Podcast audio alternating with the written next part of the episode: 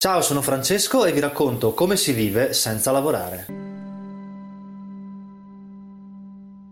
Questa serie di video, atta a scoprire quale sia la nostra reale identità, serve a farci comprendere che la vita che stiamo vivendo in questo momento, anche se ci sembra la migliore possibile, in realtà non lo è. Uno dei motivi per cui non riusciamo a comprenderlo è che la nostra attenzione è più rivolta verso gli altri che a noi stessi e questo ci impedisce di vedere la nostra condizione per quella che è realmente. Alcune persone commentano i miei video o gli articoli che scrivo su smettere di lavorare.it con frasi del tipo se non lavori sei un fallito oppure se conduci una vita risparmiando, la tua vita sarà sicuramente orribile. Oppure ancora in realtà lavori perché gestisci un blog, hai un canale YouTube e scrivi libri. Ma a tutte queste affermazioni, anche se fossero vere, a cosa servono? Premettendo che io non ho il verbo, che non faccio solo cose giuste, che sbaglio, cerco di correggermi e che di fatto non voglio convincere nessuno, voglio solo raccontare quello che ho fatto e mostrare che una persona comune, con un lavoro comune, uno stipendio comune, può liberarsi da quella che considerava una schiavitù e quindi vivere senza lavorare. Detto questo bisogna prendere atto che ormai io ho compiuto il mio percorso, vivo facendo ciò che amo, ho una rendita automatica che mi permette di campare senza quasi fare nulla,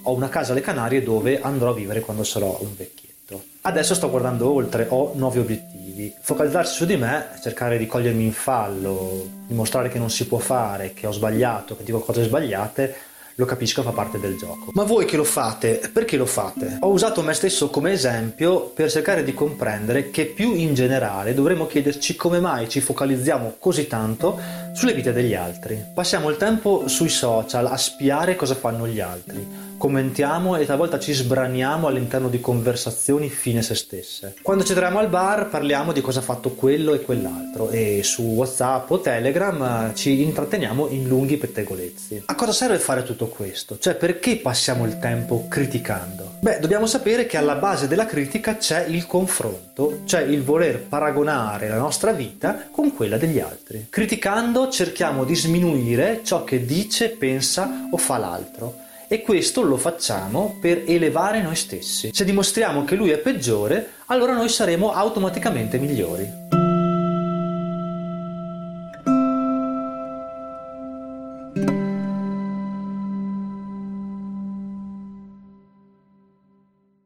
Parlare degli altri poi distoglie l'attenzione da noi stessi, cioè nasconde i problemi e ci evita di doverli affrontare. Spesso scegliamo questa opzione perché criticare è più facile che metterci in discussione costa meno sforzo e ci evita di doverci mettere in gioco. In pratica giustifica la nostra condizione, che generalmente è una condizione di infelicità, di insoddisfazione e non ci obbliga a dover fare qualcosa per migliorarla. Ogni volta che muoviamo una critica gratuita o un'offesa, cioè un qualcosa che non serve ad aiutare l'altro ma soltanto a giudicarlo, dobbiamo sapere che stiamo implicitamente dimostrando a tutti che stiamo cercando un modo per sembrare migliori di quello che siamo. In realtà per molte situazioni stiamo anche ammettendo di sentirci inferiori. È in questo senso che si dice che quello che pensiamo degli altri è solo un nostro problema perché agli altri non importa quello che pensiamo noi. Siamo noi che usiamo la critica come mezzo per sentirci migliori. Questo ragionamento ci fa comprendere che dovremmo tutti smettere di perdere tempo a giudicare la vita degli altri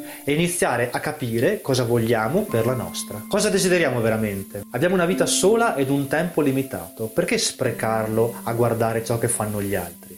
Usiamolo per analizzare la nostra esistenza e capire cosa ci manca perché questa sia migliore. Ci vuole coraggio e umiltà per mettersi in discussione, ma questa è la nostra vera forza. Non saremo mai veramente migliori fin tanto che ci limitiamo a dimostrare criticando che gli altri sono peggiori. Se smettiamo di perdere tempo per stare appresso alle vite degli altri, allora automaticamente ci focalizzeremo sulla nostra vita. E questa è la chiave di lettura per cambiarla. Questo ragionamento era l'ultimo che volevo fare insieme a voi per cercare di capire quanto sia importante agire per riuscire a cambiare le cose. Da adesso in poi ci focalizzeremo con maggiore attenzione su quelle che sono le azioni pratiche per riuscire a vivere senza lavorare. Una di queste è il risparmio, ma di questo parleremo la prossima volta. Grazie.